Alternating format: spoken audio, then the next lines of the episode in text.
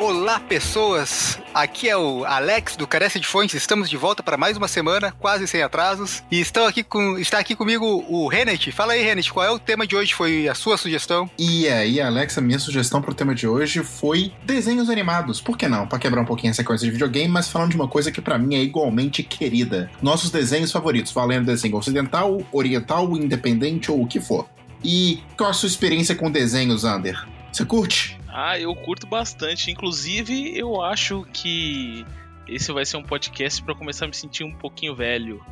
Hum, verdades foram ditas. Vai ser um pouco nostálgico, bastante nostálgico, eu diria. Fazer agora se sentir um pouquinho velho, depois daquele programa que a gente falou que o teu primeiro controle de videogame foi de Atari. Então agora tu tá se sentindo velho? Tu tá atrasado. Mas tudo bem, tudo bem, a gente já fala isso, já fala sobre quão, quão ancião é o Ander e dos nossos desenhos antigos preferidos. Mas antes temos um e-mail, eu vou pedir pro Renet ler agora para nós o e-mail. Beleza, Trasgo, e o e-mail que a gente tem aqui é o e-mail do Lucas C S, nosso fiel ouvinte, além do Carlos e da Ana, que nos odeia. E o, ele falou sobre, sobre série Souls, Harvest Moon e sobre Metroidvanias. Então ele pegou assim, um mesh dos nosso, do tema dos nossos últimos programas. Ele começou dizendo o seguinte: nunca joguei Animal Crossing por não ter consoles da Nintendo, mas adoro o gênero. Séries como Harvest Moon têm apelo porque é quase que só uma parte boa de uma vida simples, com um tantinho certo de dificuldades para dar o sentimento de recompensa. Plantar milho no jogo é quase tão divertido quanto na vida real, mas Carpirolote só serve alguns segundos e o sol não te queima. Traz nostalgias para pessoas interioranas como eu, ou para quem quer se aliviar do caos urbano. Já estou há quase duas décadas produzindo e analisando estatísticas sobre legumes virtuais, mas a interação com os personagens te prende no jogo quando ele se torna repetitivo. Stardew Valley renovou o meu interesse por ter uma gama tão ampla de possibilidades, e o multiplayer online é bem divertido, mas a trilha sonora parece que encaixa menos com o jogo, e dá pra transformar seus filhos em pombas, o que é aterrorizante. Meu Deus, isso é sério? Isso não foi e-mail dele não, foi eu falando. Dá pra você transformar seus filhos em pombas em Stardew Valley? Que horror! Cara, já viu aquele jogo Hatoful Boyfriend? Que tu não. basicamente não, mas eu achei engraçado namora já. Com pombo? Ah, eu já! Tem um, que, tem um que namora de um cavalo também, não é? Um Date Simulator? Isso, cara. Então, olha, essas coisas aí sobe, levanta uma orelha pras preferências do Lucas, mas não é estranho na internet. Gente, vocês estão bem ligados em zoofilia pro meu gosto, e eu não conheço nada desses games. Ah, cara, tu tem que conhecer o teu público. Público, velho. Ué, você tem que viver um pouquinho, Ander. Visita a internet, vai nas partes um pouco obscuras. Deixa, você vai ficar traumatizado e nunca mais volta. Não, valeu, já tô traumatizado com a vida real. Ai, ai, ai, não, pois é. Mas eu achei interessante esse take, de, esse, esse take do Lucas. O e-mail dele ainda não acabou, viu, galera? Mas ele... Achei, achei interessante esse take do Lucas de falar que a série de Harvest Moon, ela... essas séries de simuladores de vida real cortam a parte chata e te fazem viver a sequência de recompensas. É um take interessante, é um take interessante. Mas bem, ele continuou dizendo aqui, sobre tempo de jogar jogos pela metade, né, Ander? Isso também me traz um pouco de culpa. Ainda que eu compre a maioria dos jogos com grandes descontos, me sinto mal por não terminar ou nem começar algo pelo qual eu paguei. Sempre acontece, mas às vezes é como sair do cinema na metade de um filme bom. A lista de deixar pra depois aumenta rápido. Caraca, mano, sair do cinema na metade de um filme bom, confesso que eu nunca fiz. Isso, assim, parar um jogo pela metade, beleza. O Ander não é tão maluco assim, acontece de vez em quando, mas sair de um, filme, de um cinema na metade de um filme bom, maluquice, bicho. Quer chegar perto do Lucas não, que medo. É maluquice porque o filme você vai assistir ele em uma dose só. Agora o game, por ser mais longo, você vai é, apreciando ele em, em várias outras doses, né? Daí de repente a pausa entre uma dose e outra, de repente é a pausa final, que você não volta pro game. Por isso que acontece com mais frequência. Por isso que você não sai da sala de cinema no meio do filme e deixa o final a desejar. Porque é uma dose só, você assiste ali por duas, três horas e acabou. É, são duas, três, não vinte e trinta, né? Depende, se tu for fazer uma maratona de uma trilogia do Senhor dos Anéis, por exemplo, que eu já vi acontecer em cinema, Nossa. Pode ficar quase um dia inteiro lá. Valeu. Mas ó, e ele termina dizendo aqui, concordo com o Alberto, obrigado, tá certo então.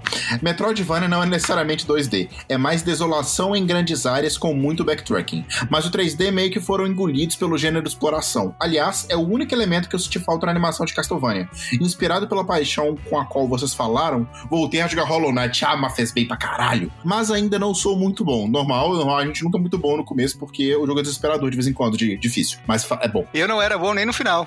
Ah, não, eu, eu confesso que eu, assim, tem uma parte do jogo que é o desafio de plataforma mais difícil do jogo, chama Path of Pain. Eu saí de lá, eu fiquei umas quatro horas seguidas jogando o jogo. Quando você termina, em dois minutos você consegue do começar ao fim, mas é quatro horas pra você aprender a passar dos dois minutos. Pra mim foi literalmente um Path of Pain, que eu fiquei com uma bolha no dedão que demorou cinco dias pra assumir. Mas ele continua dizendo aqui, mas ainda não sou muito bom. Esse e tantos outros jogos com algumas mecânicas estéticas similares, como Nioh, Lords of the Fallen, Titan Souls, Sundered, Wayward Souls, Dead Cells e meu favorito Death the Ambit, jogão da porra, sempre acabam me fazendo voltar à série Souls, e ultimamente Sekiro, que já se tornou meu jogo favorito, apesar de sentir falta do multiplayer. Concordo que jogos da From Software não sejam tão difíceis, ainda que apropriadamente desafiadores, mas admito que a curva de aprendizado é um tanto íngreme. Vou parar por aqui porque tem demais a falar a respeito do bom e do ruim de cada aspecto da franquia. Nem saberia por onde começar e já está muito longo de novo. Finalizo perguntando o que vocês acham de jogos de estratégia por turnos, como X COM, Final Fantasy Tactics, Tactics Ogre e o excelente jogo brasileiro Chroma Squad. Perdão pelo textão, abraços, Lucas C.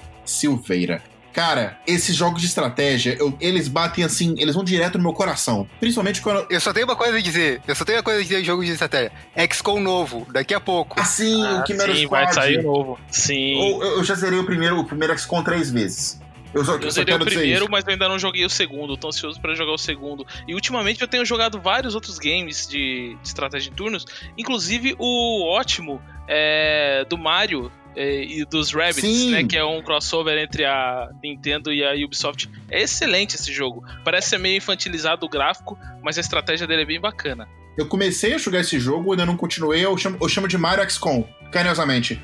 Um que tá no meu radar é um que chama Gears Tactics, que é tipo, é, é tipo igualzinho, a gameplay ao menos, é igualzinho o X COM na, no vídeo, só que é com Gears of War. Então, assim, Profit. Cara, assim, ó, já tá marcado aqui o nosso próximo episódio, então. Eu quero muito falar sobre jogos de estratégia. Ah, também. Valeu, Lucas. Vocês conhecem ou já jogaram o, o Fallout Tactics, cara? No, eu não comecei. Junta duas coisas que eu adoro, Fallout, a série Fallout e jogos de tática. É muito bom. Nossa, mas vamos, pelo amor de Deus, eu quero muito falar de X COM agora. Mas vamos focar no assunto do nosso programa, senão já era. Eu só quero abrir um, um parênteses rápido aqui, porque o Lucas também comentou na nossa página na, no Facebook, a página do Carece de Fontes, e ele falou uma coisa ali que, sobre o, o programa de, que a gente fez sobre controles, e eu acho importante mencionar aqui para fazer um gancho até para uma coisa que eu quero falar. Por favor. Ele, colo, ele colocou que o episódio foi excelente, mas teve uma decepção. Mencionaram as, diferentes, as diferenças entre os padrões dos controles, mas não comentaram como os botões de Nintendo são o exato inverso do Xbox. Eu ainda penso no padrão do Super N E S quando uso controles da Microsoft.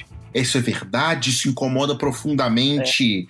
É. Eu é sabia verdade. Que tinha alguma coisa que me incomodava no Xbox que eu não lembrava, eu erro, eu toco A pelo X toda hora. Cara, e assim, ó, eu, eu achei ótimo que ele tenha comentado isso, porque realmente foi uma falha, a gente deveria ter comentado, mas a Nintendo teve uma atualização do Switch essa semana, depois que a gente lançou o programa. Acho que eles estavam ouvindo o programa esperando pra lançar o... a gente falar disso e a gente acabou não falando, mas eles lançaram de qualquer forma, que agora é possível reprogramar os botões dos controles do Switch, cara, antes tarde do que mais tarde, porque isso é uma função que ela é excelente. O Xbox já tinha, eu acho que o PlayStation quatro também tem, não sei, mas a Nintendo é muito necessário, por quê?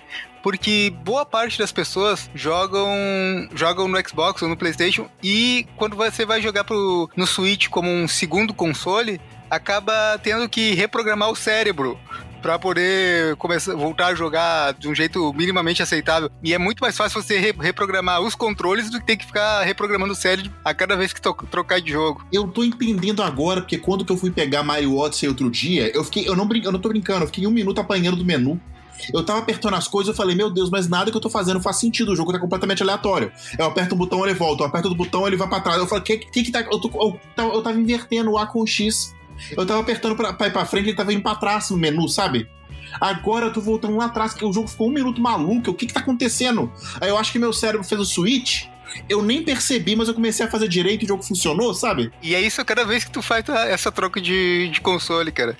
É, é muito insano. E, e, esse, essa, e essa opção de você reprogramar os botões, ela devia estar desde o início do console, mas já que chegou agora, antes tarde do que nunca, né? Mas, então... Animações, animações ocidentais, orientais, americanas, europeias, nipônicas, sino-nipônicas, sino-americanas, franco-belgas, o que mais a gente tem aí? Ó, eu conheço uma de cada uma que você mencionou até o momento, viu? Mentira, chinesa não tenho certeza, mas franco-belga eu conheço, porra, Tintim. Claro, por, aliás, foi por isso que eu mencionei, né? Ah, você citou antes de mim, eu achei que ia ser o primeiro a citar. Porra, velho, eu era apaixonado com esse trem. Nossa senhora, eu, eu vou te falar, eu nem ia falar desse, mas, cara, eu assistia no Cartoon Network. Saí do Cartoon, começou a passar na T V Cultura. Eu fui na T V Cultura e quando eu era quase adulto, eles lançaram um box com os D V Ds. D V Ds, nem existe mais isso. Da, da série do Tintim, eu comprei esse trem, eu compro os quadrinhos, eu sou apaixonado com essa aventura de Tintim, cara. Nossa, é muito bom. Diga aí, Ander. É muito bom, realmente. Mas acho que a gente pode começar um pouco mais atrás, né? A gente pode começar a citar os outros desenhos. Uh, eu não sei de que ano que é o Tintim, mas eu comecei a assistir ele já bem mais tarde do que eu assistia alguns dos outros desenhos. Então eu vou fugir um pouco da ordem cronológica e vou usar tipo, a ordem que eu aprendi a assistir os desenhos, é, conforme eu fui crescendo. É, e, e eu aproveito para fazer uma pergunta para vocês. Qual é o desenho mais antigo que vocês se lembram de ter assistido e gostado? Assistido mesmo assim, acompanhado. Não ter visto. O desenho é antigo ou é o primeiro desenho que eu assisti na vida, tipo? Não, o primeiro que você assistiu, que você se lembra de ter assistido. Nossa, boa pergunta, deixa eu pensar. Porque se a gente fosse prender aqui ao, ao mais antigo que você já viu, eu é, acho difícil a gente se manter dentro da cronologia, porque tem desenhos muito antigos aqui, e com décadas de diferença, né? Então é, é bem complicado a gente colocar numa ordem cronológica. Então vamos puxar pela memória do que a gente lembra que a gente assistiu há mais tempo. Cara, você tá me desafiando, porque eu... Nossa, nossa, cara, difícil. Eu acho que os primeiros desenhos que eu assisti na vida foram no Cartoon Network. Foram quando eu comecei a ver. Na época, tinha, tinha um programa no Cartoon que chamava Desenhos Incríveis, o Show.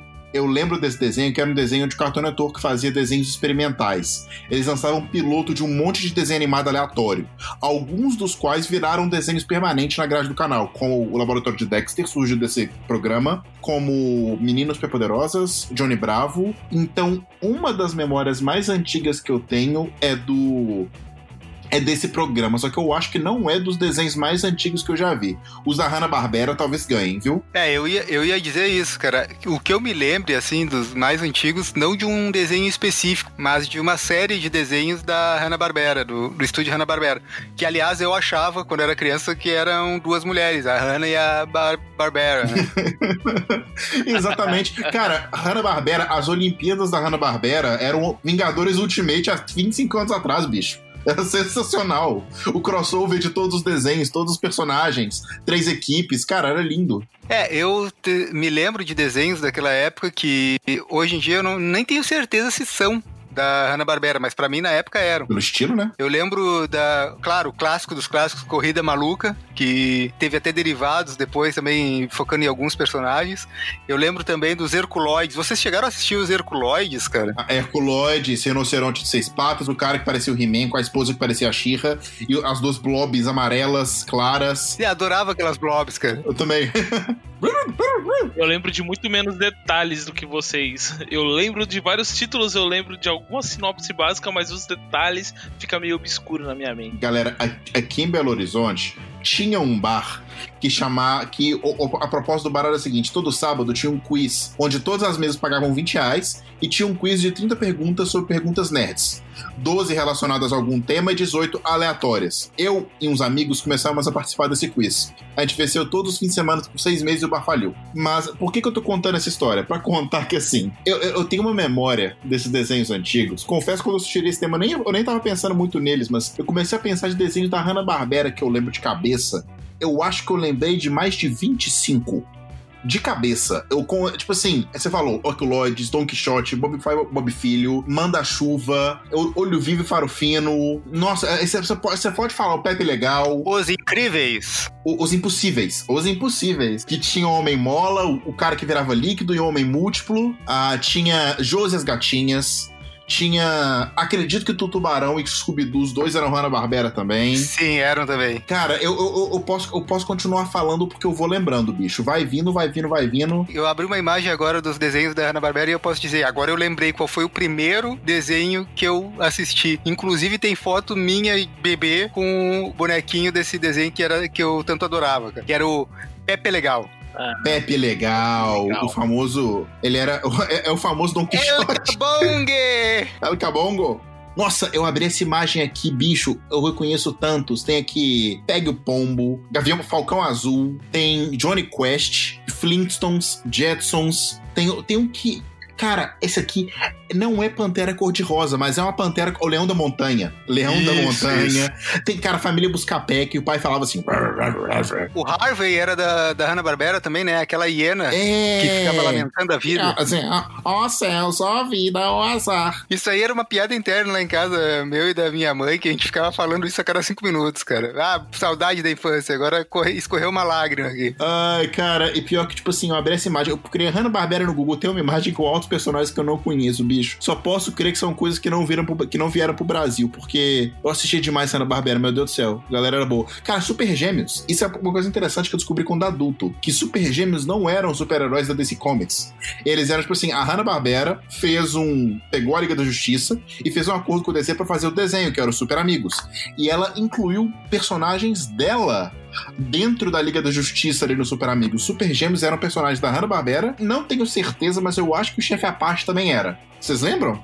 Super Gêmeos, Chefe Apache? Do Super Gêmeos eu lembro. Do Chefe Apache não faço a menor ideia do que você tá falando. Que isso, ele ficava, ele ficava gigantão. Era o poder dele, ficar gigante. Ele era tipo o Homem-Formiga do D C. Não, eu lembro do Capitão Caverna. Capitão Caverna era ótimo. E depois tinha o desenho dele com o seu filho Caverninha. Outro desenho que eu vi aqui agora que eu também adorava quando eu era criança é o Hong Kong Fu. Nossa! Lembram desse também? Saudoso Orlando Drummond dublava Hong Kong Fu. Ele entrava num arquivo e saía com roupa de Kung Fu, bicho.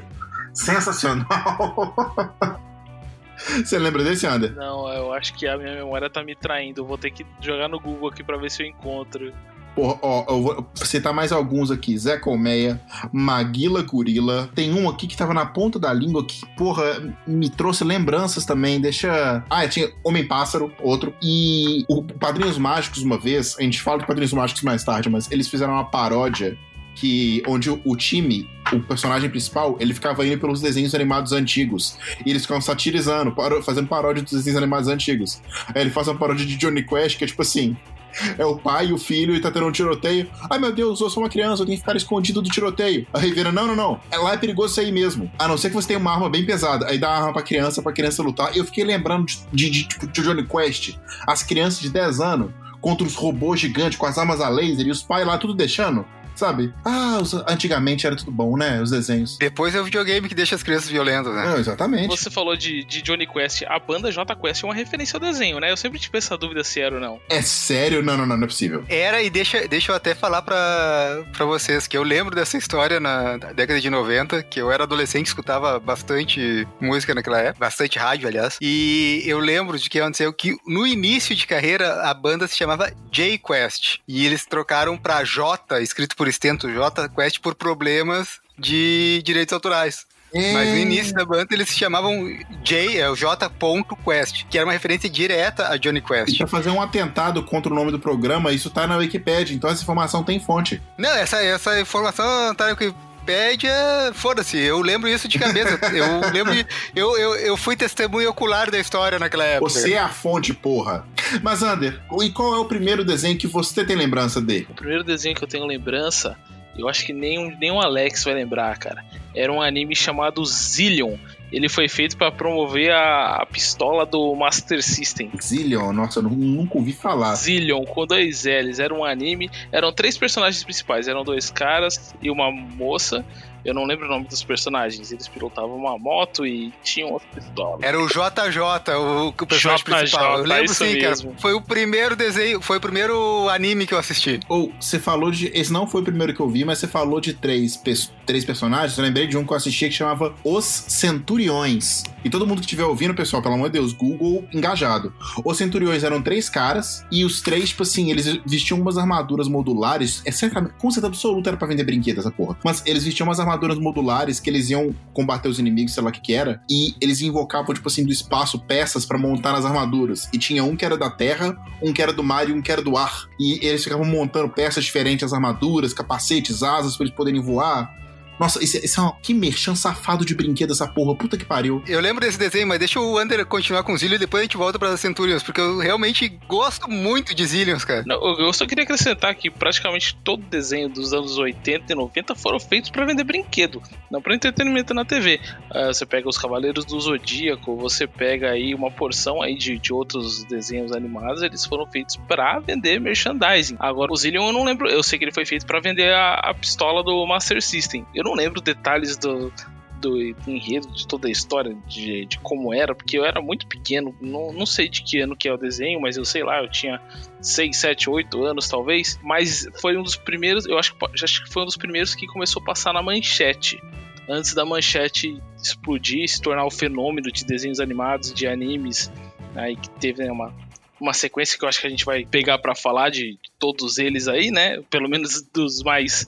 É, dos que fizeram mais sucesso, dos que alcançaram um público mais amplo, que eu já fiz até uma listinha aqui pra falar sobre eles, mas eu acho que eles merecem uma sessão dedicada dentro desse podcast. Eu dou uma sinopse rapidinha aqui de Zillion, porque eu realmente gosto desse desenho e eu recomendo. Por favor, assistam se puderem. Num planeta alienígena dominado por um, um império maligno alienígena, surge uma, uma arma misteriosa, pistola Zillion, e um rapaz, que é o J J, capaz de usar ela com maestria pra combater do lado dos rebeldes contra esse império do mal, cara. É um desenho excelente. É, assistam.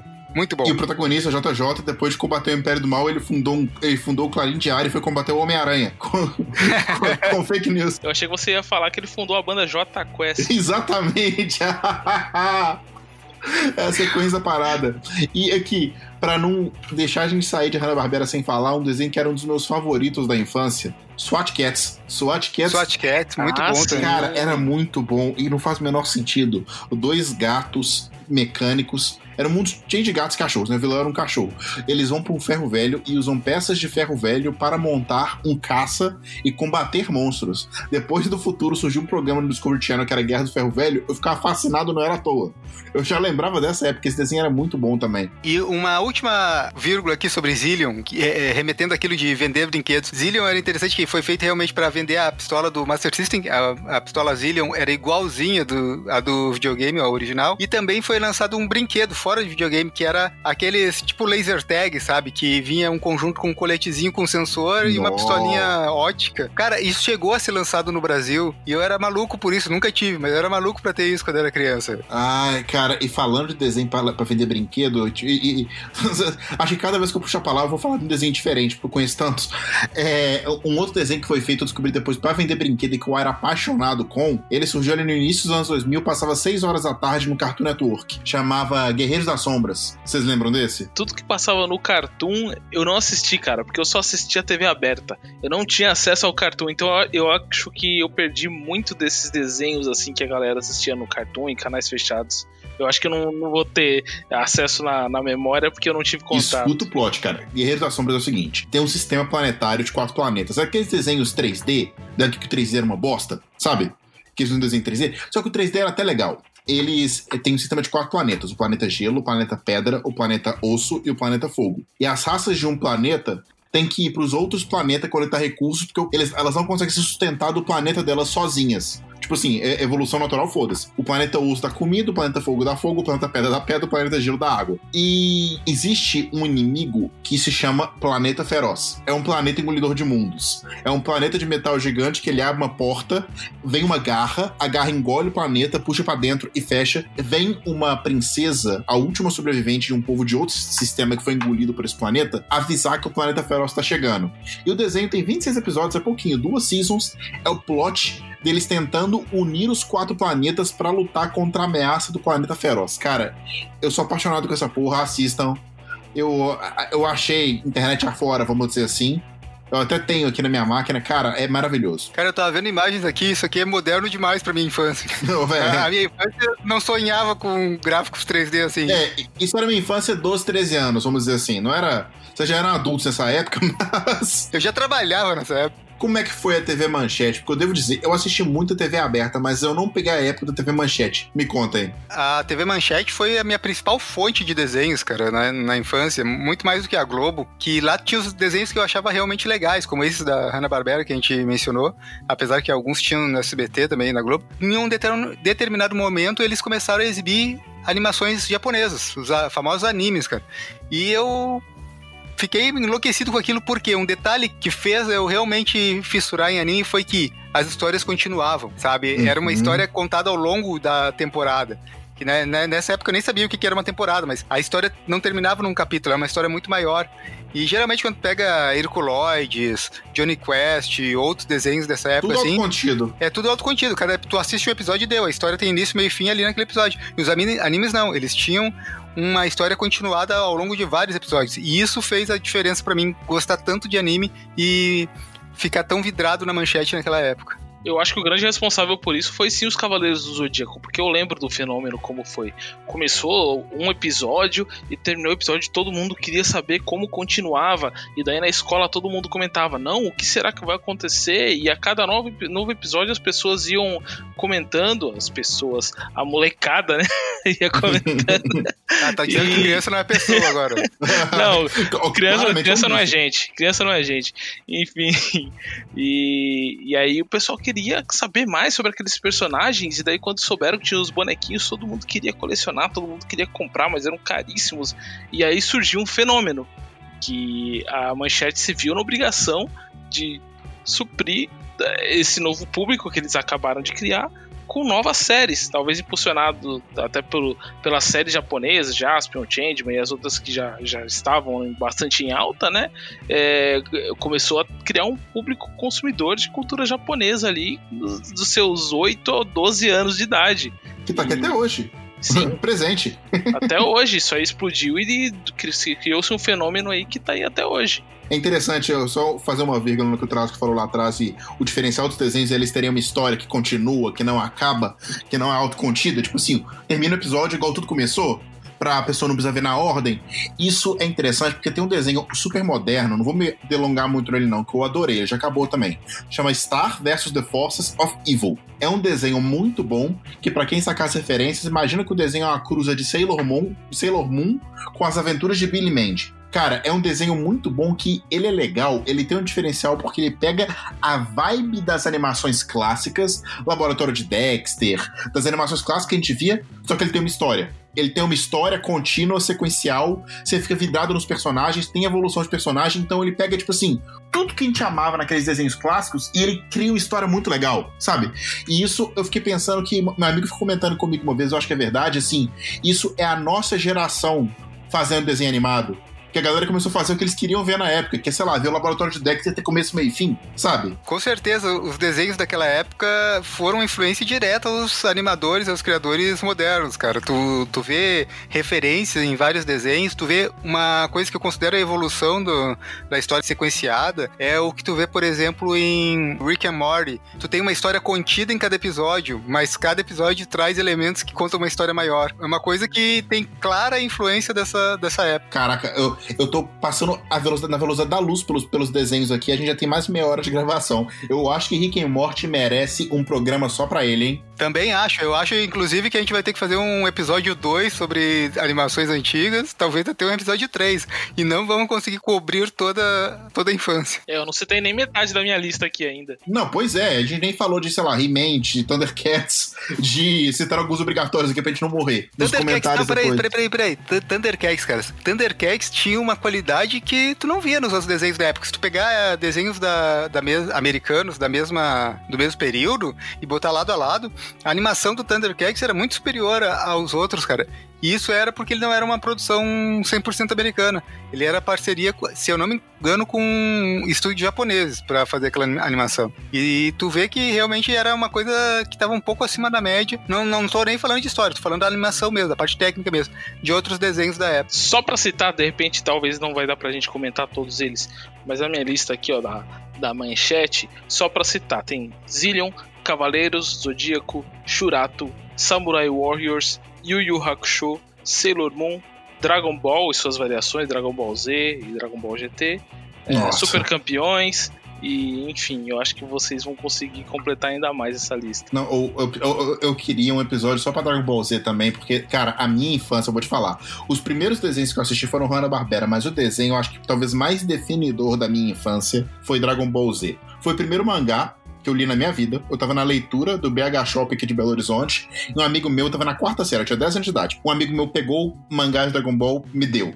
Eu abri, primeira coisa que eu notei, eu tava abrindo pelo lado errado, e era preto e branco, sabe? Aquelas coisas clássicas de mangá. Aí eu comecei a ler, cara, era o que vocês falaram de Cavaleiros, eu vivia com Dragon Ball na escola. Cada episódio, todo mundo comentava, aquela fissuração, o que, que vai acontecer, e, meu Deus, e apareceu um cara que matou o Freeza com uma espadada e começou a reprisar tudo desde o começo, filha da puta. Nossa, eu preciso de um episódio só pra Dragon Ball Z, cara. É o desenho, assim, ele foi tão definidor na minha infância que minha mãe lembra de Dragon Ball Z e da, da história. Ela começou a me contar outro dia, eu fiquei, caralho, ela, ela assistia também? Eu, criança, nem percebia, sabe? De tanto que eu assistia estranho. É, esse negócio de mangás que tu puxou agora... Uh, claro que tem o anime do Dragon Ball, mas tu puxou a parte de mangá. É uma coisa que eu quero comentar também em algum programa, ou conversar com vocês em algum programa. Eu não quero que vocês respondam agora, mas eu quero que vocês pensem. Mangás, ou melhor, quadrinhos feitos fora do Japão, em estilo de desenho mangá, podem ser considerados mangás? Eu tenho uma resposta canon pra isso. Tá, tudo bem, mas não dê agora. Vamos deixar a galera aí na expectativa. Tá, e, e, e, eu só, só tenho uma palavra pra dar um teaser do que eu vou falar nesse programa quando a gente fizer. Holy Avenger. Sim, mas... é exatamente nisso que eu tava pensando. Mas enfim, mas continuemos com animações. Por favor, porque infelizmente quando a gente fala de animações, a gente não pode falar de Holy Avenger. Por mais que eu quisesse. Ah, mas, gente, nossa... A gente tá passando na velocidade da luz pelos desenhos aqui, é muita coisa. Tem pauta pra uma vida. Eu tô começando a perceber. Cara, eu quero... Eu quero destacar um que eu não falei antes e deveria ter falado, que eu tinha meio que vergonha de gostar na época, mas eu adorava, que era Cavalo de Fogo. Vocês assistiram ah, um Cavalo pô, de Fogo? Maria. É mó é filmes, clássico. Mano. É clássico. É clássico.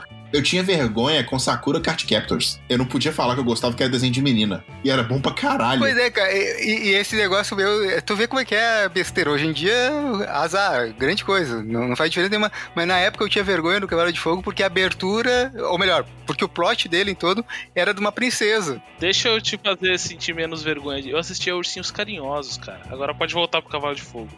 Não, cara, mas os Ursinhos Carinhosos, assim, ó, tá, é sentimentos e tal, mas agora no Cavalo de Fogo, a personagem principal era uma princesa, e eu tinha essa bobagem na época, uh, provavelmente uh, originado do ambiente em que eu, eu estava inserido, em que, ah, eu não podia, eu era um homem, homem, entre as seis, sete anos, eu era um homem, e não podia gostar de um desenho de menina, sabe, mas eu adorava, era muito bom, cara, eu lembro da, da música...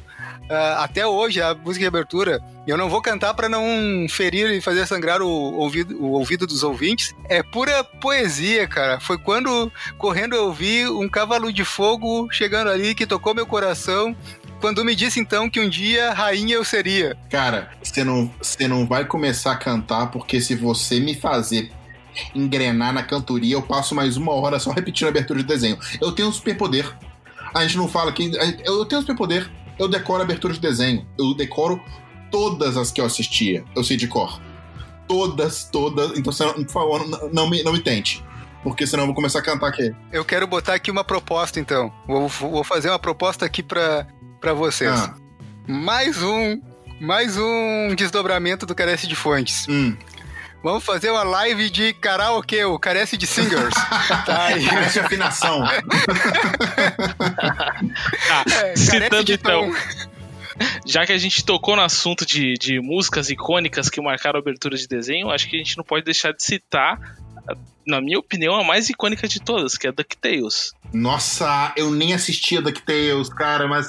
Eu nem assistia DuckTales, mas eu sou fã. Eu sou fã de Pato Donald e de Tio Patinhas num nível que eu, eu coleciono umas coleções de quadrinhos que, que tem histórias clássicas, enfim. Eu quero falar um dia só disso, mas, cara, a música é sensacional. DuckTales, oh, são os caçadores. Cara, vocês vão falar, eu vou falar que no dia que a gente fizer um programa do top cinco personagens favoritos de cada um de nós, o Tio Patinhas tá no top cinco. pela história de vida dele que um autor fez, ganhou o prêmio Eisner, o Oscar dos quadrinhos por isso. Enfim, véi, nossa, cada, cada assunto que a gente puxa é um programa inteiro que eu quero fazer. Um dia a gente vai parar, e sentar e, e gravar, oh, Renê, sobre a coleção do Karl Barks, que eu sei que tu tem aí também, eu, eu tenho, também tenho. Karl Barks e Dom Rosa. E Dom Rosa, isso. Vamos falar sobre eles, cara, porque, olha, o que tu conhece, o que as pessoas conhecem de canon dos, do, da Disney, em geral, do Tio Patinhas, da família Pato, foi criado por esses caras, ou foi uh, detalhado por esses caras, a maior parte. Teve outros autores também, mas esses são os dois grandes. Cara, né? e, e sabe o que é interessante desses caras, pra gente, quando a gente for falar? Que eu, os quadrinhos, os do Pato Donald, o Dom Rosa, ele é mais posterior, ele começou no final dos anos setenta, mas o Karl Barks, ele foi ativo de mil novecentos e quarenta e seis, tipo, a até sessenta e quatro, então ele era ativo numa época que não existia televisão direito nos Estados Unidos. Então a forma de você ter uma, a mídia que você tinha, pra você poder fazer uma via, viajar, pelo, viver aventuras e tal, de uma forma um pouco mais acessível pra criança, era quadrinho. Então, cara, o George Lucas, que fez Indiana Jones, ele falou que ele se inspirou Pelo, pelos, pelas aventuras que o Tio Patinhas tinha e o Pato Donald tinha. Steven Spielberg falou que ele se inspirou pelas aventuras do Tio Patinhas. Cada quadrinho dessa coleção que eu pego, tem um cara muito famoso fazendo um prefácio de como aquilo influenciou ele, porque as aventuras que o Tio Patinhas tinha pra poder descobrir tesouros, cara, é claramente a origem de Indiana Jones. Inclusive a cena da bola girando, pegando a galera na armadilha, que tem Indiana Jones, Tio Patinhas fez antes. Então assim, cara, não, a gente tem muita pauta. Meu Deus do céu, quero muito falar é disso. É muita coisa pra falar, cara. Eu, eu lembro de uma entrevista que eu li do Karl Barks, que ele dizia que ele nunca viajou pros lugares que ele desenhava. E como é que ele desenhava com tanta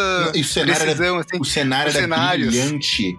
Sim, ele se inspirava, na, ele tinha coleção da revista National Geographic e ele se inspirava ali, ele pegava os, as fotos da revista para inspirar os desenhos deles, e por isso que ele tinha detalhes assim do, dos lugares, mesmo sem nunca ter conhecido pessoalmente. Lembrando que, década de setenta, não tinha internet, pessoal, não dava para ir no Google e pesquisar Machu Picchu e ver o que tinha de fotos. É, e assim, você tinha que ter bala na agulha para você poder viajar para o exterior também, mesmo, mesmo nos Estados Unidos. Não era bobrinha, não. Mas, mas a gente já tá desviando de novo. Voltamos, volta pros, pras animações. Ajuda a gente, Ander, pelo amor de Deus. Fala uma animação aí pra gente mudar de assunto. Então vamos lá, é, outra clássica então, talvez? Capitão Planeta. Ah, vai planeta. Nosso mundo está em perigo. Gaia, o espírito da Terra, não pode mais suportar a terrível destruição que infesta nosso planeta. Quer que eu continue? Ela criou cinco anéis mágicos para cinco jovens especiais. Kuani, da África, com o poder da Terra. Da América do Norte, Wheeler, com o poder do fogo. Da, da União Soviética, Linka, com o poder do vento. Da Ásia, Gui, com o poder da água. E da América do Sul, Mati, com o poder do coração. Cinco poderes unidos formam o grande campeão da Terra, o Capitão Planeta. Cara, não é possível, você tá lendo isso. Senão não chama a NASA pra te estudar, porque puta que pariu, eu tenho, cara, um superpoder, você não tá entendendo, cara. Eu sei de cor. Tá tocando na minha cabeça a abertura, eu adorava esse desenho. Nossa senhora. E lembre-se, o poder é de vocês. Eu, eu, eu, eu traduzo assim, o problema é de vocês. Eu também, cara, eu faço a mesma piada. Eu lembro que assim, é os muita vilões... piada de tiozão. Nossa, é demais, adoro. E assim, era legal porque, tipo assim, os vilões eram basicamente pessoas que queriam poluir o mundo de formas diferentes, né? Porque era um desenho super educativo, tipo assim, praticamente um, um desenho de escola, sabe? Sobre você proteger o meio ambiente, pessoas querendo destruir. Aí tinha um vilão que soltava muita fumaça, tinha um vilão que era de lixo no mar, tinha a vilã do lixo tóxico, que era a doutora Blight, eu lembro dessa também. E, cara, é, é, os cinco vilões um dia eles se reúnem pra fazer o Capitão Poluição. Porque o que enfraquecia o Capitão Planeta era a poluição. Então, tipo assim, ao invés de água, terra, fogo, mar, coração, era fumaça, lixo tóxico, radiação, cara, nossa. Cara, cara, se liga, se liga na ideia agora. Se liga na ideia. Alguém tem que pegar os direitos do Capitão Planeta e fazer um desenho moderno, dark vibe, sabe? Aquele negócio, ó, anos depois, uh, os personagens originais, os sei lá, que chamava. É, os protetores é, mortos ou, sei lá, com os anéis perdidos de alguma forma, os anéis só perdidos. Um deles, só um deles virou um velho amargo, sabe? Perdido Sim. num canto. E aí o plot desse desenho modernizado seria outros guardiões novos, ou os mesmos, ou algum original como mentor e os outros. Talvez um dos originais possa ficar no lugar daquela, da Gaia, né? Que a é. Gaia tá muito doente e não, não tem como se manifestar atualmente. E aí colocar novos guardiões... Uh, procurando os anéis e finalmente encontrando. E quando encontrar, tem um Capitão Planeta já, uh, tipo Batman Dark Knight, sabe? Já desgostoso, desiludido com a vida, achando que não, não vai dar certo. Não. E eles podem fazer uma jornada pra poder purificar os anéis, porque eles estão com a poluição tomou os anéis, eles estão perdendo os poderes. Então eles têm que fazer alguma coisa pelo meio ambiente pra recuperar. Nossa, velho, a gente vai ganhar dinheiro com essa porra. Quem é que tá com os direitos autorais do, do, do Capitão Planeta? Vamos comprar aí, vamos fazer isso aí, cara. Que eu acho é, que... Se, se inspirem na Nintendo, que ouviram a gente. E, e... É isso, é exatamente isso. Ouçam a gente também aí e façam isso, cara. Porque agora que eu verbalizei isso, eu fiquei com muita vontade de assistir. Eu também, cara. Tô jogando meu cartão de crédito na tela, mas o desenho não aparece ainda. Não, cara, mas essa ideia é muito boa, velho. Eu tô admirado. Eu não sei, eu não sei como é que essa ideia saiu do meu cérebro, porque é muito boa, cara. Dá, é, pegar e atualizar esse desenho. Esse é um desenho que se presta muito a ser atualizado, porque ele faz tempo que já passou, ele tinha um plot, e esse plot é atual até hoje, e piorou a situação desde aquela época, na minha opinião. Não, né? não. E sabe, exatamente, e sabe o que é pior? Quando a pessoa que fizer esse dinheiro e ficar rica e fizer o desenho, quando perguntarem no que você se inspirou, ela vai falar assim, ah, minha inspiração carece de fontes. E ninguém vai entender a piada.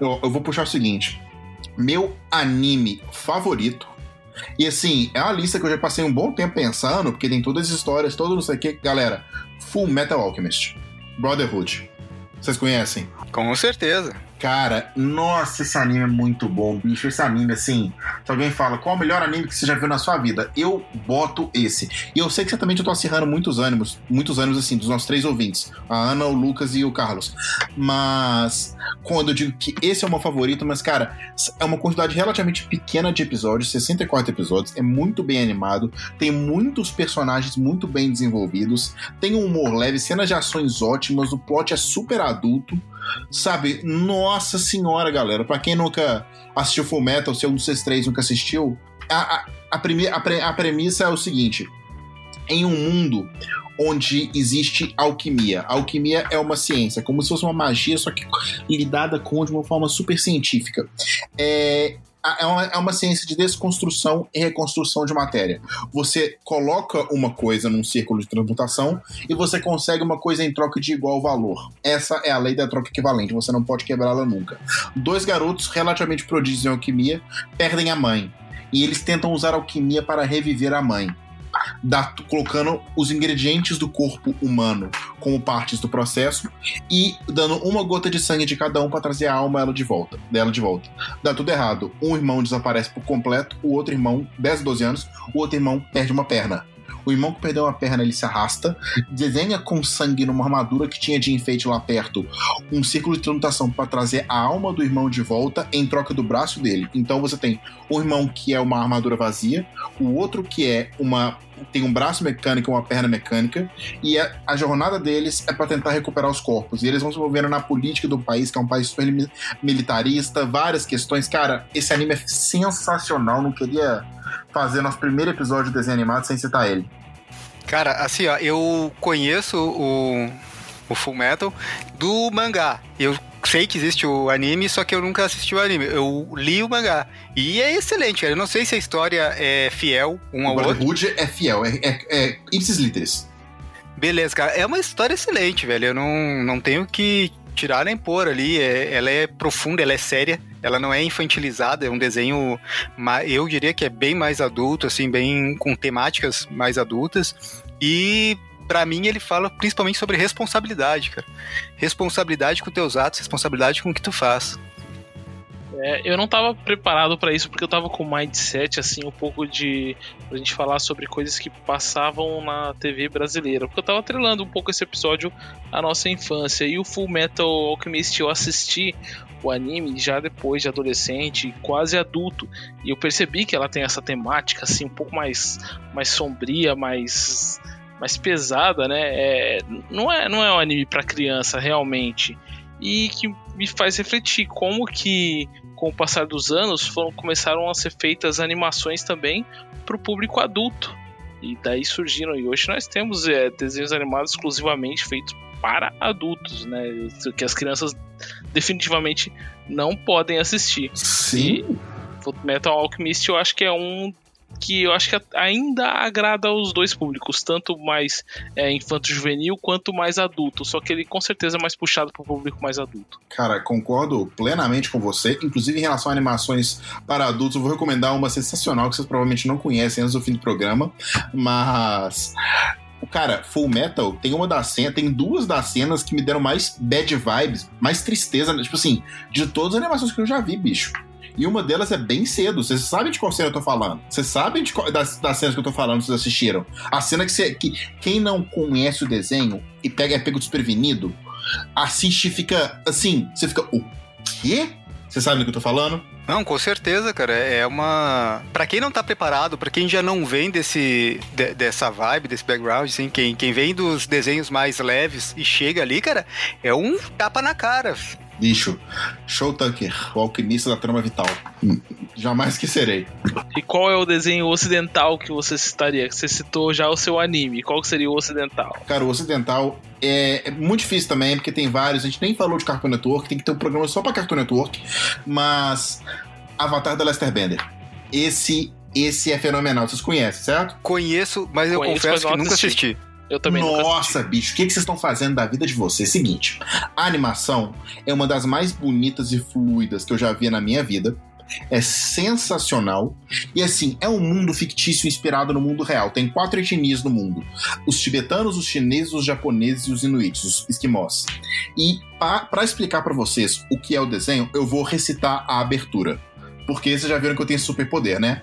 A abertura do seguinte, o primeiro episódio é o seguinte: há muitos anos, minha avó me contava sobre o equilíbrio que havia entre as quatro nações, entre os nômades do ar, a tribo da água, o reino da terra e a nação do fogo. Tudo, tudo isso mudou quando a nação do fogo atacou. A, na, a, a nação do fogo começou a criar... Uma abertura não é exatamente essa, eu não decorei ela certinho, mas... A, a nação do fogo começou a criar, começou a criar expandir e, e criou uma guerra, e só o Avatar... E dentro de cada nação, eu tô, misturei, a abertura, foda-se, misturei a abertura com a, a explicação aqui. Dentro de cada nação, existem pessoas que nascem com a habilidade de você manipular um elemento. Você utiliza uma arte marcial como se fosse um Kung Fu para você poder manipular o ar, a terra, o fogo e a água. Então, por exemplo, o, as pessoas da tribo da água podem nascer com a capacidade de, usando um, uma espécie de Tai Chi Chuan, você consegue faz, fa, fazer lutas utilizando o elemento água em seu favor. E as quatro nações têm isso. E só nasce, a cada geração em uma nação diferente, nasce o Avatar, que é o, a pessoa capaz de dominar os quatro elementos. E essa pessoa é responsável por manter o equilíbrio do mundo. E quando a nação do fogo começou a atacar as outras nações, o Avatar desapareceu. Cem anos se passaram, a Nação do Fogo está perto de ganhar a guerra, os protagonistas são duas pessoas, dois, duas crianças da tribo, adolescentes da tribo da água, que já foi destruída pela Nação do Fogo, e assim, há quem diga que o Avatar nunca renasceu entre os nômades do ar e que o ciclo foi quebrado. Mas há quem tenha esperança de que o Avatar vai voltar para salvar o mundo. Não por acaso o desenho chama Avatar, o último dobrador de ar, que é como se chama isso. Então assim, cada nação luta um estilo de Kung Fu diferente, assim, a animação é realmente no estilo da luta. Então, água é, ta, é Tai Chi Chuan, fogo é Shaolin do Norte, o terra eu não sei, e ar é Páqua, eu acho, não tenho certeza do ar. E tem uma personagem que ela é dublador de terra e ela luta utilizando o estilo Kung Fu do Louva-a-Deus, sabe? Então assim, o desenho é super animado, a temática é muito legal, é espetacular as animações, os personagens, o plot também é super adulto, três temporadas de vinte minutos cada uma. Os personagens são muito ricos, tem muita jornada. Galera, pelo amor de Deus, acho que tem na Netflix, inclusive. Assistam o Avatar do Lester Bender. É espetacular. Tem um filme também, não tem? Não, não, não, não, não, não tem filme, não. Não. Não, não, não, não, não, não, não. O filme é horrível. Tem, Você tem não filme, vai... mas tem. Naquele mesmo, naquele mesmo nível do filme do Dragon Ball, né? É, Dragon Ball. Ah, exatamente. Não, pelo Eles amor de Deus. Eles torceram a ideia principal e fizeram uma, uma parada pra tentar vender e não conseguiram, é isso? Nossa, não, ficou muito mal feito. Eles não pegaram o cerne da parada. Eles não pegaram... Eles, assim... Eles não respeitaram as etnias, porque as etnias são claras. A tribo da água é esquimó, a, o, o, a, tribo do, a nação do fogo são japoneses, tanto os expansionistas vivendo no arquipélago e tal. A, a, o reino da terra são os chineses e os tibetanos são os nômades do ar. E eles pegaram as etnias completamente aleatórias, eles não pegaram o espírito do desenho, a arte marcial ficou tosca no filme, o desenho ficou muito melhor, então, não, o filme, o filme é ruim. Eu queria muito que fosse bom, mas o filme é horrível. A Netflix tá fazendo uma série live action, tá produzindo, tô com esperança pra série live action, mas o filme não é bom não, mas o desenho, galera, pelo amor de Deus, assiste três episódios. Se com três episódios você gostar, vocês gostarem, vocês vão assistir todo o resto. Porque é um desenho, assim, ele tem aquela vibe um pouco infantil, só que ele, eles falam de temas muito sérios. Porque, assim, vocês imaginam, o Avatar é o último dobrador de ar, porque a Nação de Fogo, no esforço pra ma- matar o Avatar antes que ele pudesse crescer e criar poder, a Nação do Fogo fez um genocídio e exterminou todos os nomes do ar do mundo. Então é um desenho que lida com temáticas pesadas, da mesma forma que Fullmetal, que também lida com genocídio de uma etnia, sabe? Então ele lida com umas temáticas bem sérias, com uns dramas bem fortes, e cara, é muito bom, muito, muito bom. Vamos lá, e a outra categoria que você tinha citado seria um desenho que você acha que ninguém conhece. É, um Qual desenho que eu acho que ninguém conhece, mas que deve... Galera, abre o YouTube aí, por favor. Não precisa assistir agora, não. Procurem por Hazbin Hotel. H A Z B I N Hotel. É uma animação completamente independente, feita por uma menina de Nova York que formou numa faculdade de animação. Se não me engano, ela ganha vinte e cinco mil dólares de Patreon por mês só para produzir essa animação e outras que ela fez. Ela produziu um piloto há uns meses e ela tá procurando, vai fazer uma season completa desse desenho que ela fez. A animação tem um estilo de arte muito foda, tem uma fluidez, assim, comparável com Tom e Jerry, com Looney Tunes, com aquelas animações mais antigas. É cem por cento adulta, é cem por cento maliciosa, fala palavrão, mas o roteiro é bom, os personagens são bons. É, não, sensacional também. Fico triste que vocês não conheçam nenhuma, nem Avatar, nem Hazbin Hotel, porque eu adoraria comentar mais delas, mas fica de dever de casa pra vocês e pros nossos ouvintes assistirem as, esses dois. Hazbin Hotel tem um episódio, por enquanto, de trinta minutos que tá no YouTube. Galera, é... É, é, é bizarro. Um dia, aleatoriamente, eu tava na home do YouTube, ele recomendou isso pra mim, eu assisti e apaixonei. De verdade. Eu tô vendo as imagens aqui, parece interessante, cara. Eu vou dar uma olhadinha, assim, com certeza, depois. Nossa, é do caralho. Mas, assim, para não ficar o meu, esse meu monólogo de dez minutos aqui, falem vocês também, por favor, as suas animações favoritas, uma ocidental e uma oriental, pra gente, imagino eu, fechar esse primeiro de vários episódios que a gente ia falar de desenho animado. Certo, como eu não tenho uma super memória igual o Renet, eu não vou me aprofundar tanto nas descrições dos desenhos. Eu vou, vou citar e de repente falar um pouco que eu lembro. É, como anime, acho que o meu anime predileto, um dos que foram pelo menos mais marcantes, é difícil escolher um predileto, mas um dos mais marcantes, que também não passou na televisão, foi Evangelion. Pra uhum. mim, esse anime pegou bastante. É, um, é curto também, são vinte e poucos episódios. Ele, é, durante essa temporada única que ele teve, não foi dado um final digno pra ele, né? Foi, os dois últimos episódios foram feitos meio às pressas. E o final dele destoa um pouco do começo. Porque o começo, ele dá a impressão que ele vai ser um anime sobre... luta de robôs gigantes contra monstros gigantes, e no final nada disso, não é nada disso, é mais uma uma introspecção, uma, é, é filosofia pura sobre é, a condição humana. É muito legal, bem bacana, e, e no final esse, essa pegada filosófica dele fica bastante clara, porque são episódios bastante densos, com muito menos ação do que se esperava para um final de temporada, mas que depois foi é, complementado por alguns filmes. Eu não tenho certeza quantos filmes foram lançados, acho que são quatro ou cinco filmes que foram lançados. Eles estão basicamente fazendo um remake de Evangelion uma, em séries de filmes. Se não me engano, eles vão fazer o quarto, e eles já avançaram além do plot do desenho. Então, animação super atualizada, super recomendo. Espetacular. Bem bacana mesmo, é bem densa a história também. É bem bacana. Agora, animação ocidental, outra mais marcante pra mim. Não sei se a gente chegou a citar. Se citou, foi uma pincelada por cima, mas todos vão se lembrar do Dog Funny. tchuru, tchuru, tchuru, tchuru, tchuru, tchuru. Cara, eu aprendi a comer fígado, fígado acebolado depois de um episódio do Dog Funny. Cara, Dog Funny, eu, eu relaciono eu relaciono o desenho do Dog Funny pra mim, é, pode ser que eu esteja totalmente errado, porque eu era criança e tal, mas eu relaciono o desenho do Dog Funny com a série Anos Incríveis. Vocês assistiram essa série, Anos Incríveis? Eu relaciono, não, acho que porque eu assistia na mesma época. Pra mim, eu não sei se é porque eu assistia na mesma época ou se é porque eu via muito o paralelo daquela... O desenho não é fantástico, não é... É, é, é o dia a dia de pessoas, sabe? É... tanto no desenho quanto na série. E acho que por isso eu relaciono elas. Eu não quero te cortar, André, mas eu só queria mencionar isso, frisar isso, porque pode ser mais um assunto pra nós também. Séries antigas. Nossa, sim, dá pra fazer. Adoro o Douglas. Mas continua aí, André. Pra finalizar, né, eu acho que eu tenho que citar aqui um, um desenho mais desconhecido, só que eu não consigo lembrar de um tão desconhecido assim. Então vai, vai ficar com uma citação honrosa aí pro Ick the Cat. Eu lembro de um episódio que passava no Cartoon Cartoons dele, que ele era ele no hospital, querendo enfaixar o dedo. Eu não lembro de nenhum episódio. Ele falava assim, me ajude.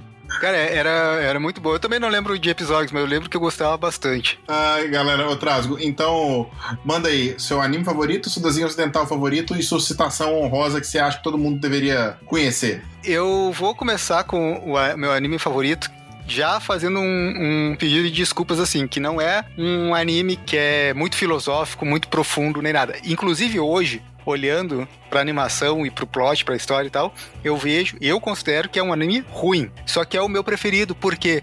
Porque foi o primeiro que eu assisti, foi o que me marcou na época, e por mais que eu saiba que ele não é nada de especial em termos de plot, que não tem altas filosofias, altas coisas, e que também ele é muito dramalhão mexicano, ainda assim é o meu preferido por causa do histórico que eu tenho com ele, que é o que vocês bem conhecem, Cavaleiros do Zodíaco. Uhum.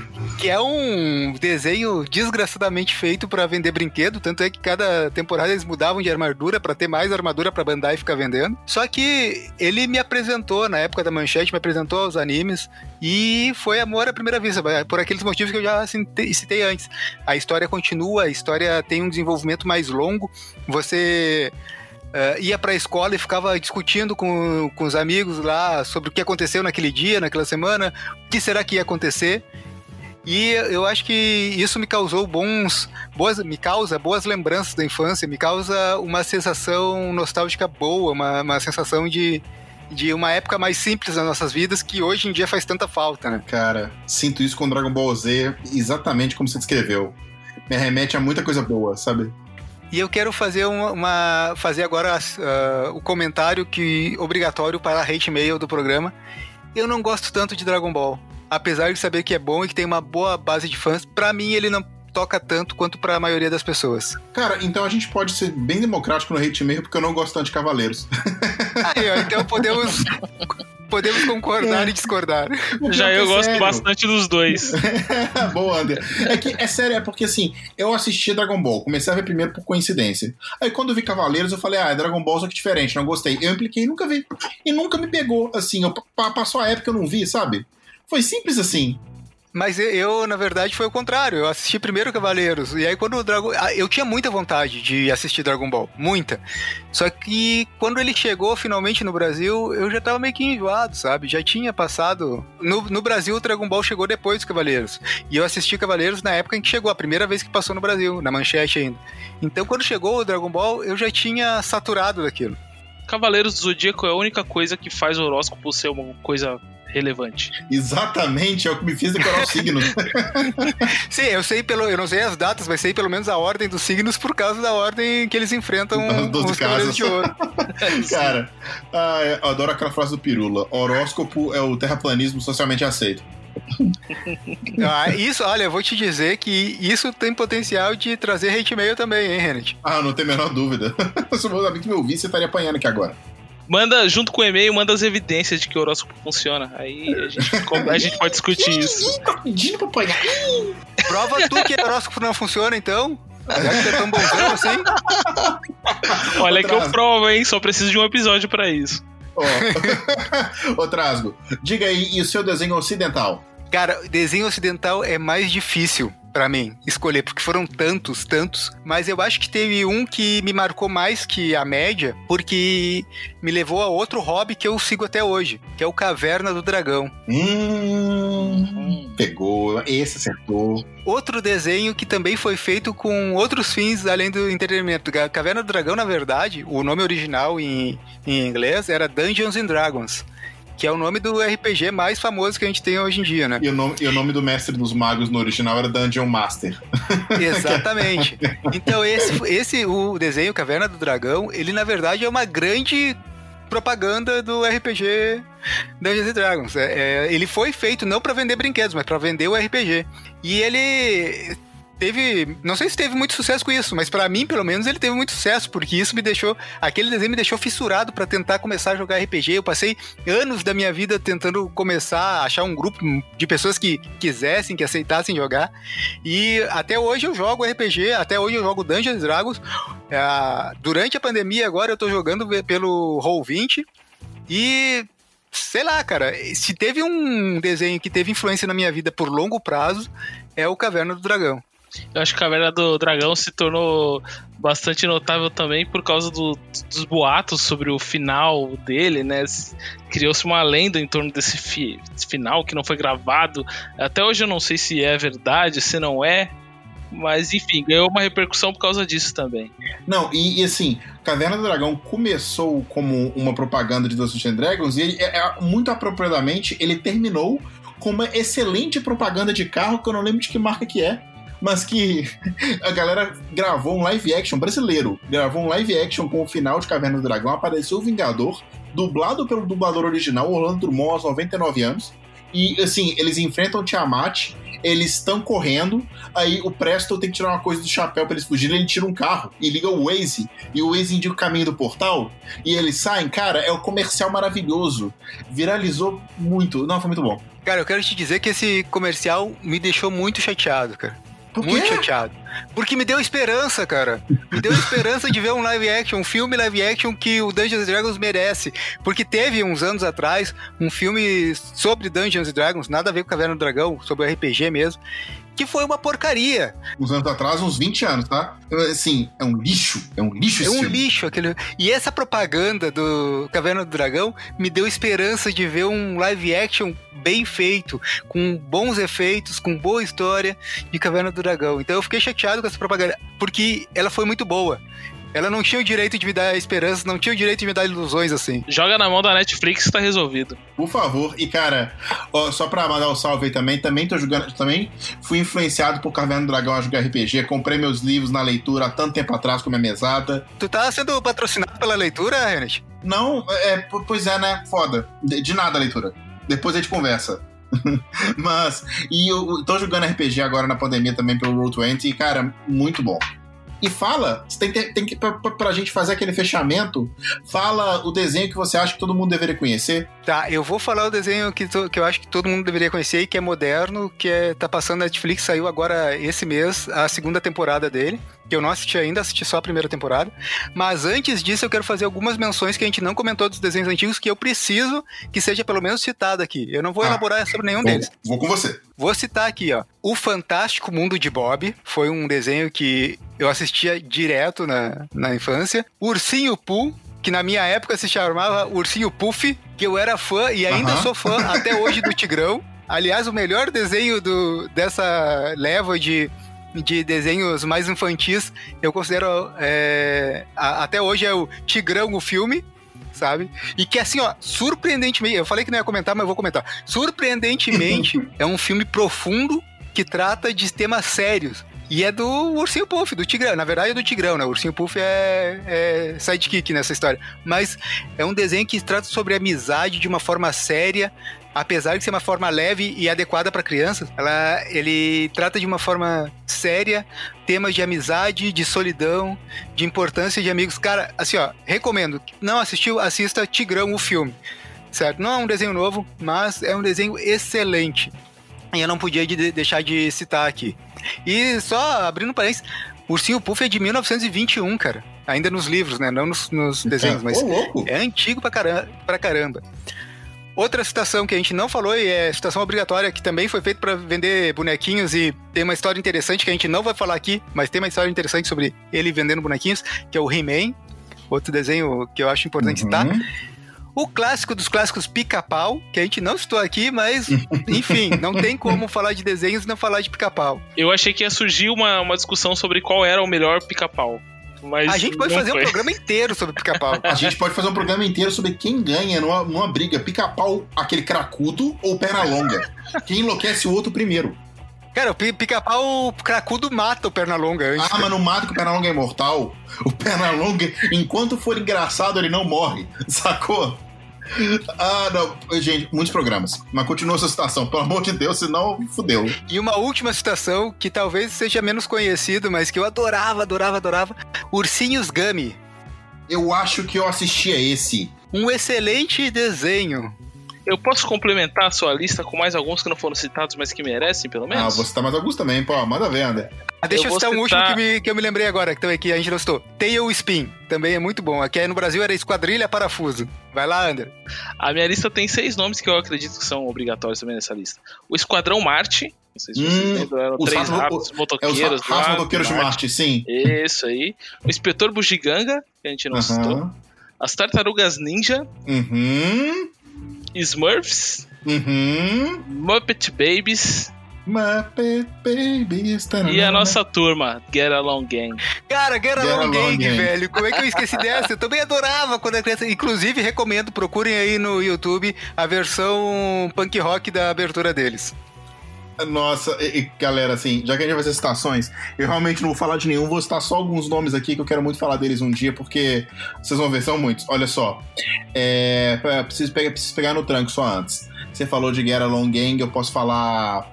Eu posso falar de Tico e Teco, posso falar de qualquer, todos os desenhos da Disney, que a Disney, que a Disney fez, dá pra falar bastante deles. Eu posso falar de Bucky, o anime que passava na Band Kids. Posso falar de Autopista, posso falar de Shinzo, posso falar de Monster Rancher, que não tinha desenho feito pra vender brinquedo, a impressão que eu tinha é que Monster Rancher era feito pra vender PlayStation. Mas tem Mon- Monster Rancher. Posso falar do desenho aleatório que eu não me lembro o nome, que era sobre uma cidade flutuante em cima de um planeta todo destruído, cheio de lava, e a galera tinha que descer da cidade, pegar uns cristais ovais roxos que poder fazer a cidade flutuar. Eu não lembro desse nome desse desenho nem por um caralho, eu quero muito lembrar. NASCAR Série Limitada, que era um jogo de corrida da, de NASCAR. Shaman King. Eu posso falar ó, Godzilla, Níbel Mente Preto, Pokémon. Eu posso falar de de todos os Cartoon Cartoons, todos os Nicktoons, How About Indy, Rei Arnold e tal, os desenhos que passavam na Fox Kids também. Ou eu fico até amanhã, sem sacanagem, pra falar de desenho, só que eu tô lembrando que, que assim, a gente tem muita pauta, vocês não estão ligados. E pra finalizar, então, citar o desenho que eu acho que todo mundo deveria conhecer. Como eu disse, tá na Netflix, então é fácil acesso pra todo mundo aí. E ele é recente, ele estreou a segunda temporada esse mês. Eu não sei se vocês conhecem, mas fica aqui a recomendação de High Score Girl. Ah, eu comecei High a assistir. Score Girl. Cara, fantástico. Assim, ó, eu digo que a história, ela... caminha perigosamente naquela história manjada de menino que conhece menina e que a menina é misteriosa e ele é apaixonado por ela e tal, tal, tal. Mas esquecendo isso, deixando essa parte de lado, o desenho, cara, é muito bem feito e ele acerta um soco no estômago de quem cresceu jogando videogame e assistindo anime na década de oitenta e noventa. Hum... Já senti, hein? Hum. Um plot rápido, um plot rápido, Henrique. É um garoto, é, sei lá, entre algo em torno de doze, treze anos, na escola, no Japão, que é viciado em fliperama, especificamente em jogos de luta, especificamente em Street Fighter dois. Uhum. E ele é muito bom, mas aparece uma menina que é colega de aula dele, que é melhor que ele. E ela não fala nada, ela passa a, ter, a primeira temporada inteira, pelo menos, muda. Ela não faz nada. Eles fazem amizade. Inclusive, eu tenho minhas suspeitas, minhas teorias sobre isso, mas enfim, não vou, não vou discorrer aqui. Mas ela, é... ele passa a primeira temporada nessa relação, usando o videogame em como é que ele se relaciona com aquela menina, e ele acaba fazendo amizade com ela, passando por momentos uh, importantes na vida dos dois, criando um vínculo emo- emocional, dialogando só pelo jogo, só pelo videogame. E, inclusive. Que legal! A animação, ela usa imagens reais do jogo, sabe? Em pixel art mesmo. Não é nem pixel art, é a imagem real do jogo uh, enquanto eles estão fazendo coisa. E o, o personagem do Street Fighter, no caso, vários, mas no, o principal que fala com ele é o, o Guile, o Gaio. E ele, na cabeça dele, o personagem fala com ele, sabe? E a animação, sabe aquela, a, aquele desenho da escolha de personagem, que, que ele tá numa pose assim, e, é, meio uhum. preparando pra luta, pra falar alguma coisa e tal? Aparece aquela imagem assim na tela e é o personagem falando com ele. E, é, cara, eu não tenho como explicar com palavras, tem que assistir pra ver o que que é essa, essa animação. Ela é muito boa, cara. Ela é muito boa pra... dá um soco no estômago, como eu disse, de quem gostava de, e quem gosta ainda de animação e videogame. Eu recomendo, não, não tem como recomendar isso. Ela talvez não seja tão desconhecida, não sei, realmente não sei, porque ela apareceu pra mim na capa do Netflix e mesmo assim, um outro amigo já tinha me recomendado quando ela apareceu e eu assisti e não consegui assistir mais nada até terminar a primeira temporada e fiquei ansioso pela segunda. É, o Alex já tinha me recomendado essa série aí, mas eu, eu assisti um pouco, mas aí eu tive que parar de assistir porque eu cheguei na metade da primeira temporada. Ah, não, com essa a gente despede. Não, não, não tem... É isso aí, então. Últimas palavras, Renate. Ai, ai, ai, não. É um abraço. Haverão mais programas. Só tem. Até metade, filho da puta. Últimas palavras, Ander. Pô, adorei gravar esse episódio, realmente foi muito nostálgico.